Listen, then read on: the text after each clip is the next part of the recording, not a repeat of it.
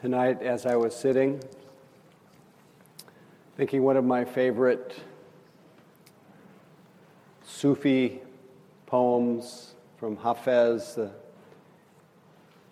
Persian ecstatic poet. He, in his poem, he says, uh, How did the rose ever open its heart and give to this world all its beauty. It felt the encouragement of light against its being. Otherwise, we all remain too frightened. How did the rose ever open its heart and give to this world all its beauty? It felt the encouragement of light against its being. So I was, as I often do, and as all human beings do, one thought follows to another thought. And the, the beauty of, of mindfulness is that you can actually notice how the sequence of thoughts unfold. And that thought led me to think about roses. Of course, the rose requires a little bit more sun it requires, in fact, in the hillside that I live on, the roses won't grow because there's too, there's too much fog and not enough direct sun. And so, so the conditions for a rose to open its heart, for any of us to open our heart, is we have to come out of the, the clouds. We have to shine the bright light of awareness on ourselves. Otherwise, we remain kind of shrouded. We remain in a, with a very narrow view, caught in our internal world, and don't realize, fail to realize that, that when, the, when we are, when all parts of ourselves are brought into the, the light of attention. Uh, our hearts shine, our, we share our love, we, we are just more of ourselves. And then we so naturally can share our beauty and give to this world uh, the best of ourselves. And like a, like a rose, we are, especially in the in the times when we are um, preoccupied, in the times we are stressed out, the times we are caught on the, in the little narrow, narrow band of, of our ideas and our identities, the thoughts about ourselves and the thoughts about the world, which is really uh, a common theme in many people's hearts and minds right now when we're caught in knowing and having things figured out or even trying to figure everything out. Any of you ever get caught in that? Just thinking that there's a me in there that's got to figure it out and got to figure out how I can contribute. So many people are contemplating right now with the present uh, election and the aftermath and the, the fear and the, the, the heart's desire to protect ourselves and protect other people, what to do. And so there's a tendency to become really preoccupied, really caught. And at the center of that preoccupation is, is, um, is me. And it seems somehow it's all about me and how I'm, how I'm dealing with it. And so it's all the more important that we, we let ourselves experience the, the light of attention so that we can actually notice the chains of associations that our mind is, how our mind is unfolding. I, I hope they're not giving the, the neighbors here too hard a time. Maybe they're we do have, I am sure you haven't, you've noticed that we have a little bit of an encampment here. and uh, kind of been concerned about the residents here. Anyway, when we, when we open up our eyes to what's happening, keep our hearts open, what, you, what I really discover, what any of us discovers, is we don't know. We don't know. We actually don't know exactly what to do. But what's that? We could. I didn't mean that in particular. That too. Noemi says we can go out and save them. Yeah, that too. I'm trying to relate this a little bit to our, our meditation practice and to our, and to our, um, our life in general. So, as, as children, we were taught what to do. We were taught the, the, the do's and the don'ts. We were, we were conditioned by our parents and our teachers and our culture, our religions, our, our friends. Uh, everything was informing us about how you live this life. How, how do you do this? What do you do?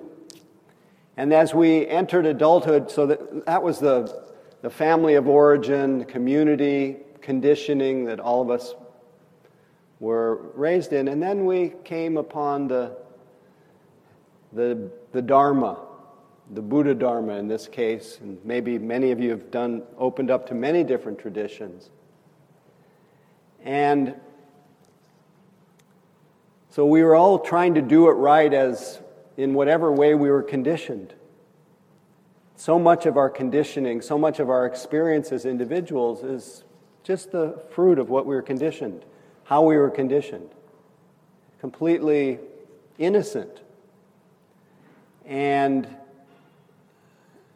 all of us tried to get it right, to do it right, and because so much of what we were given as kids were, was misinformation, as well intentioned as it was, about what makes us happy and um, what's important in life. I, I constantly think about the inverse relationship between what people are paid and the value of their work. You know, that's just one little example we live in backwards world in some way. So we all grew up into this conditioned world where one's valued by, by doing, by busyness, by keeping your life moving. Not a lot of value to stopping and keeping quiet and looking within. Valued for being, as often said, a human doing instead of a human being, a human busy. And so many people have commented on this. But we're all conditioned in this way. And our conditioning has brought us a certain kind of pain of seeking those things that we were told would make us happy. And all that seeking of those things that will make us happy tend to keep conditioning our mind to be narrow, to be um, shrouded. Shrouded, at least in the case of, of seeking, shrouded in, a, in the mental formations about uh, becoming, about time, about what's next, about, about the the well being that I'm searching for is, is to be sought after and found at some other time. So then you realize that that's, a, that's just a cause of so much stress. So much that state of becoming has exhausted us, has made us tense, made us chronically, as a people chronically dissatisfied. And slightly oblivious to what's going on around us, to our neighbors, to what's actually right in front of our nose, our simple experience, just being able to see, hear, smell, taste. We, we talk about it every week about is there anything more wondrous than our own senses? Our, just the fact that we can have this conversation right now, the fact that we have that we're here and can feel at least for a, a time in the world that we can actually feel momentarily safe. And for a time, I think of the the, the, the Derek Walcott, or is it, no, the Wendell Berry poem where he says, Come into the peace of wild things. You know, come back to nature. Come into the peace of wild things who do not tax their lives with forethought of grief. Come into the presence of still water. And something about where the beauty, re- come to the I, anyway, I forget the rest of it. Come into the presence of still water and, and tune into the, the stars waiting with their light. Uh, for a time, I rest in the, in the peace of the world and I'm free. So, just the fact that we can, in the middle of all that, find a, a little peace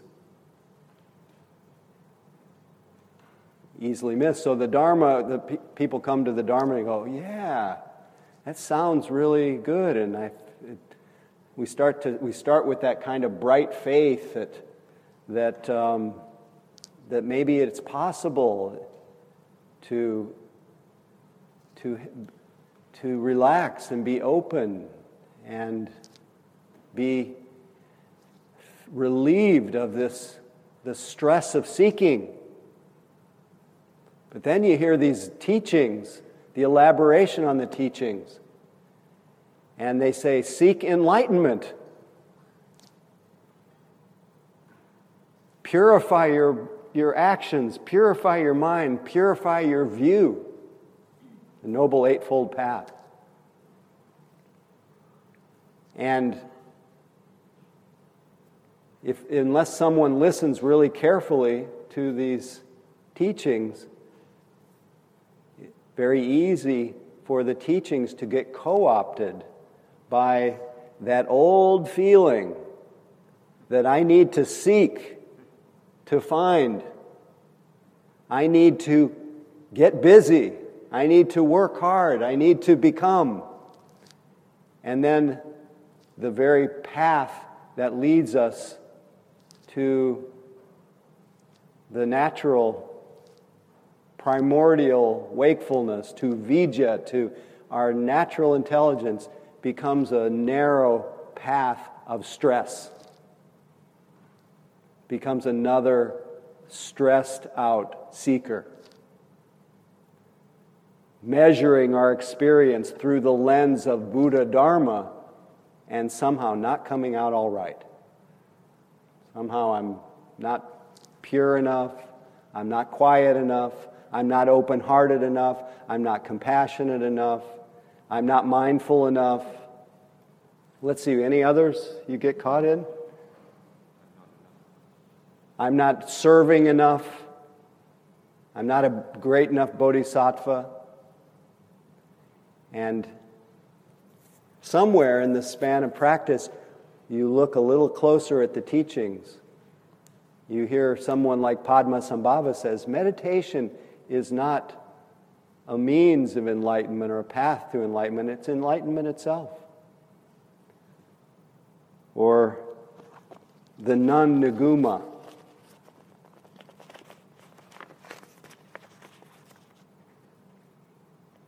Who says, Don't do anything whatsoever with the mind. Abide in an authentic, natural state. Our own mind, unwavering, is reality. The key is to meditate like this without wavering, which means don't go anywhere. Don't do anything with your mind. Don't seek with your mind. Just wake up to where you are. Experience the great reality beyond extremes. In a pellucid ocean, bubbles rise and dissolve again. Just so, thoughts are no different from ultimate reality. So don't find fault. Remain at ease. Whatever arises, whatever occurs, don't grasp, re- release it on the spot. Appearances, sound, and objects are one's own mind. There's nothing except mind. Mind is beyond the extremes of birth and death. The nature of mind awareness, although using the objects of the five senses, does not wander from reality. In the state of equilibrium, there's nothing to abandon or practice. No meditation or post meditation, just this.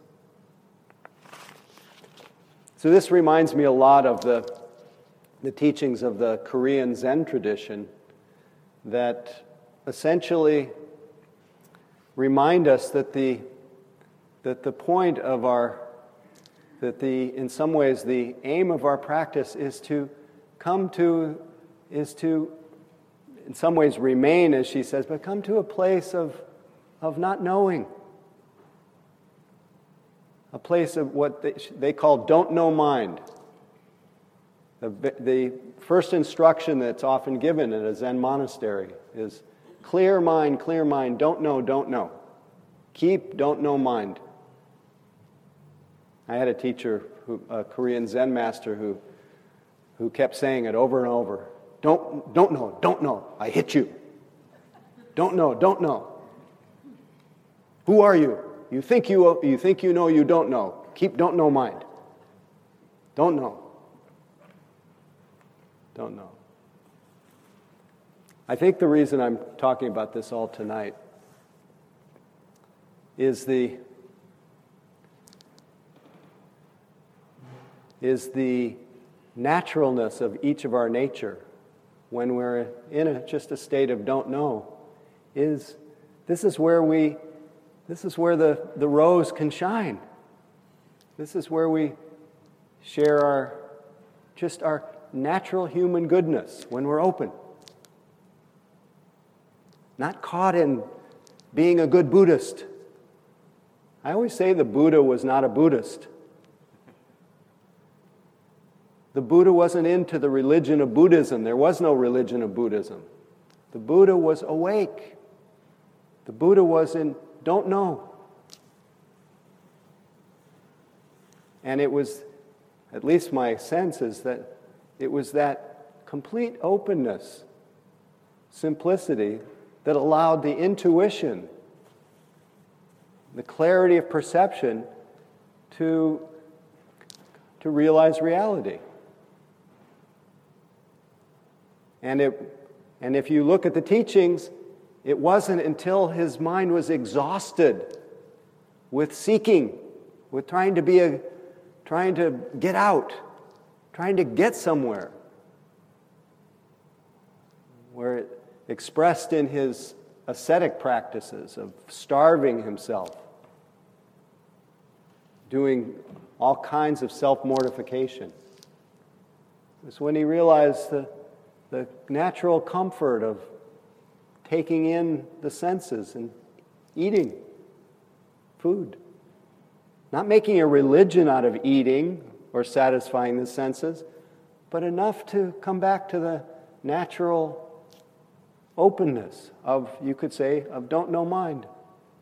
Clear mind, clear mind, don't know, don't know. I had a, a, a one of these don't know experiences this weekend A few different experiences this last week that really, two very different experiences that really kind of brought me back to my senses of don't know. Well, I'll tell you that I'll tell you the one that I thought of first. I was leading a retreat in uh, in Vancouver, British Columbia where I go every year. I've been going there now for about 25 years. and love going there. But this time, for the first time, I did a book signing.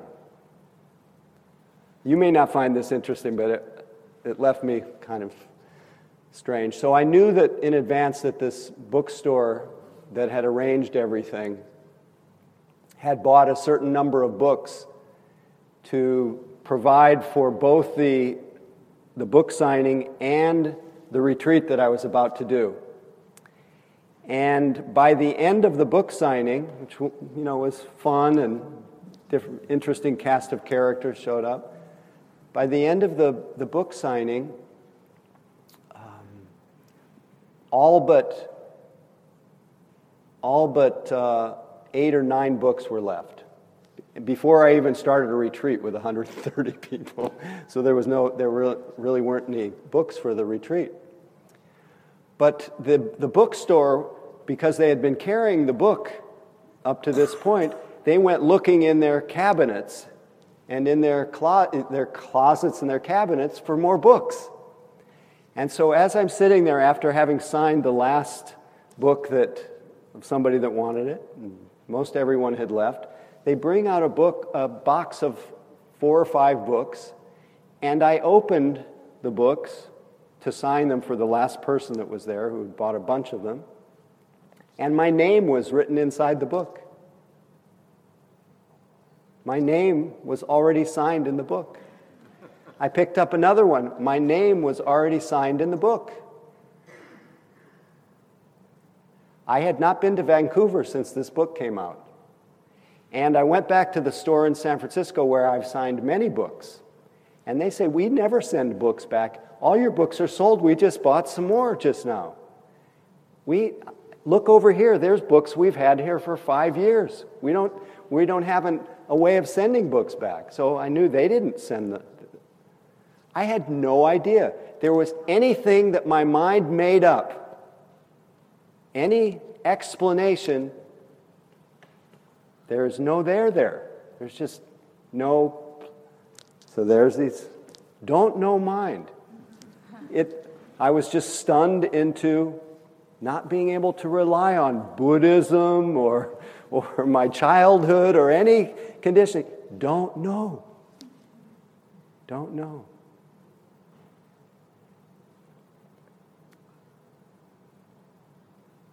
I'm curious if anybody has an explanation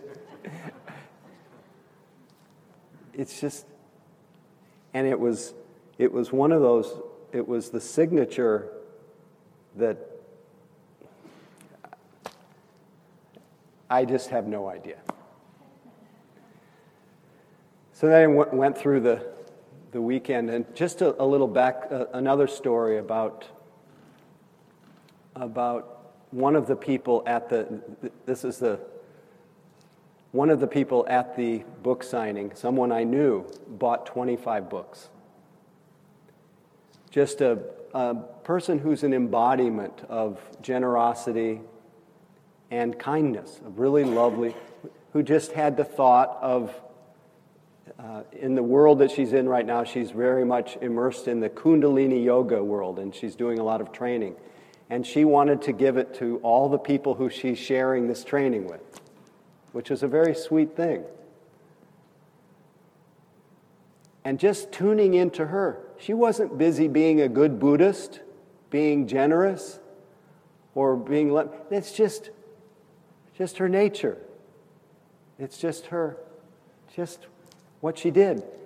And then the reason I thought of that is because my, the other story of this last week, on last Wednesday afternoon, just before I had to travel up to Canada, I was driving along the freeway in Mill Valley, California, just on my way south toward the city, and my right passenger tire blew out.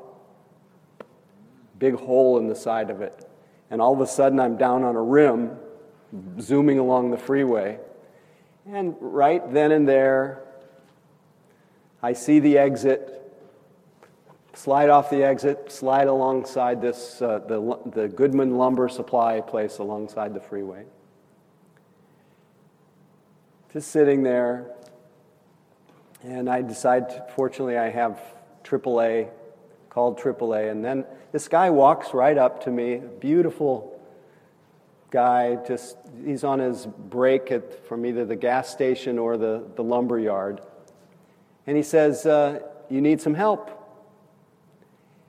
And I said, Sure. I, you know, I, hadn't I hadn't really dealt with this car before with, the, with a blown out tire. And so this guy comes in and he just goes right to work helping me and he gives this full, this, you know, just such a beautiful gesture. And he pretty much does the whole job for me. And I, you know, I helped him a little bit, but he pretty much did it. And I, I tried to give him some money, and he wouldn't take any. And I said, I will not forget this. You must, you must have been raised really well. And he says, Well, my grandmother told me if anybody needs help, whether you have to be somewhere or not, you help them. I got this amazing transmission. There's nothing Buddhist about it. It was just the goodwill that is that if we're just prodded a little bit, it's in there.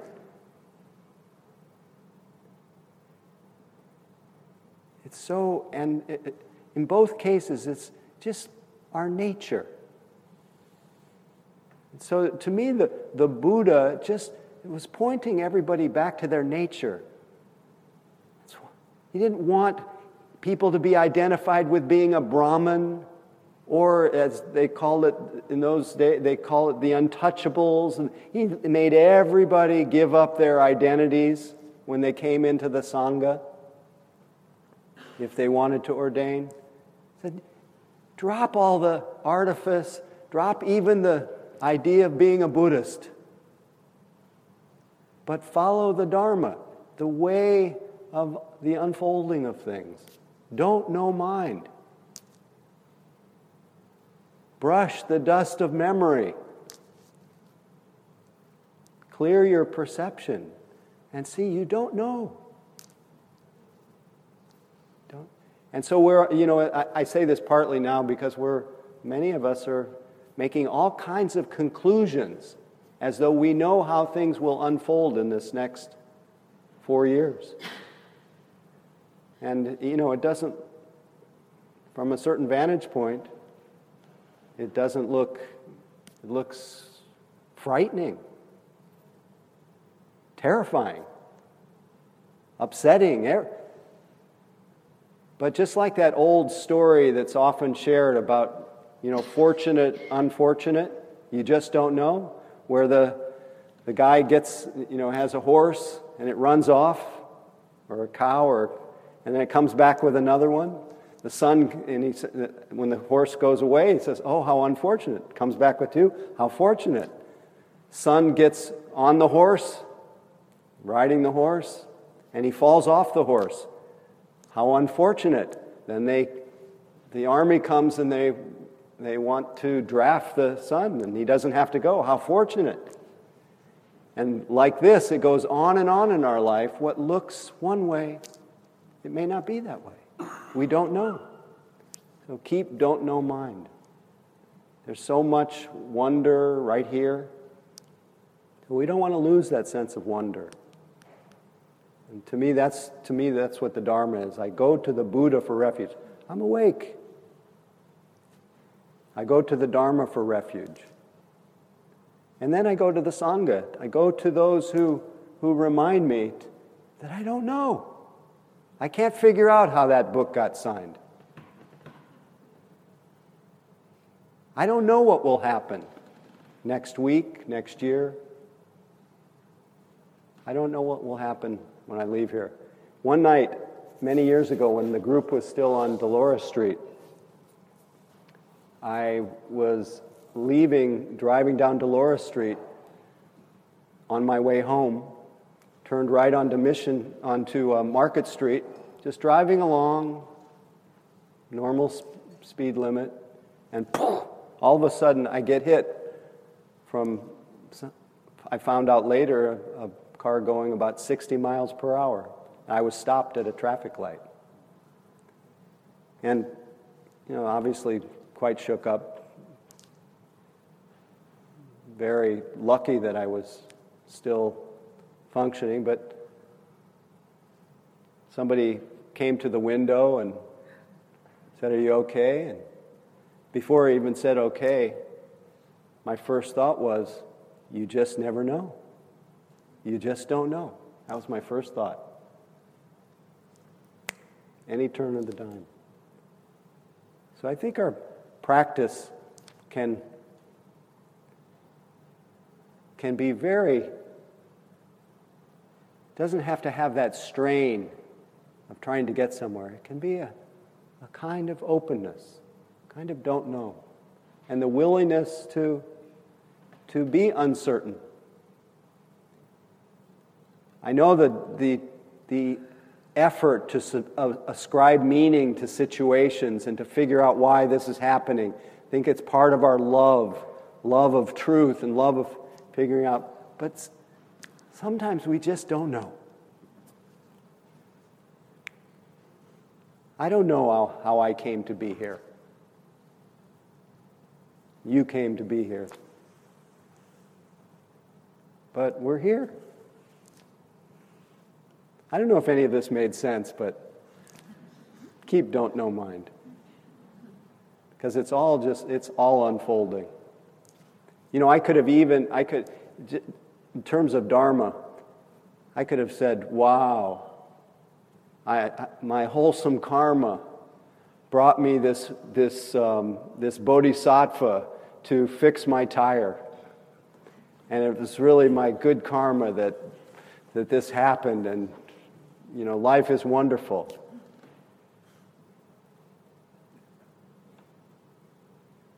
And then I see this, this person who's not just not a Buddhist, he's a Buddha.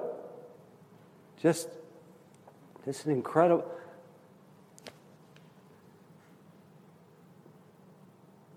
So we don't need to spiritualize it. We just need to be here for the experience and keep don't know mind.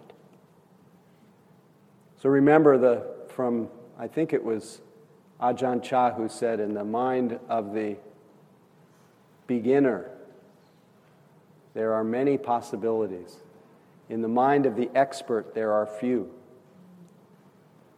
So that's Suzuki Roshi. Keep beginner's mind.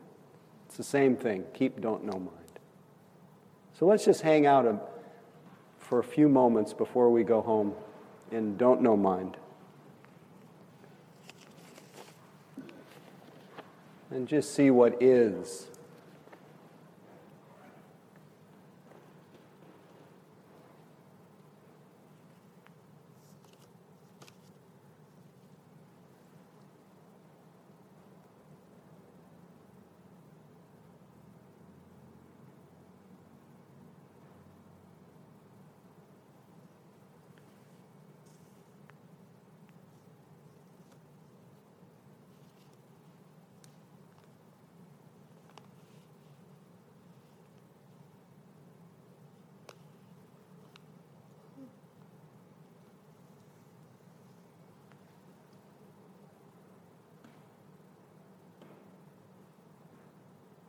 Just feel the light of attention within and without the space around us. Don't know. Pure awareness.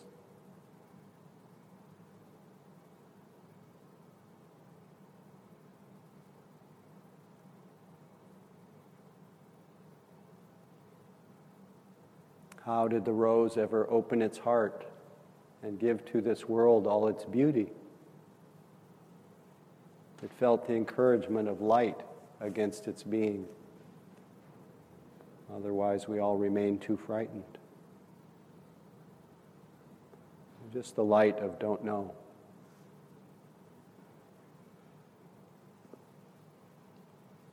Nothing to defend, nothing to become, and no one becoming. things just as they are.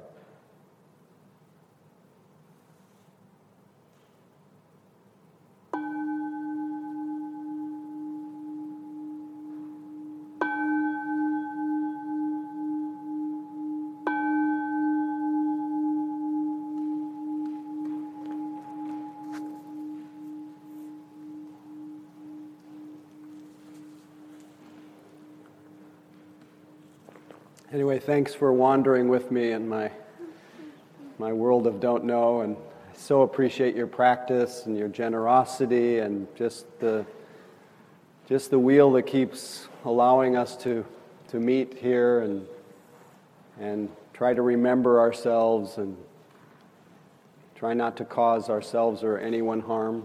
Anyway, I'm so appreciative and thanks for your practice and hope to see you on Saturday at Spirit Rock, 9:30 to 4:30, and more the merrier, and then here next Tuesday. Thank you.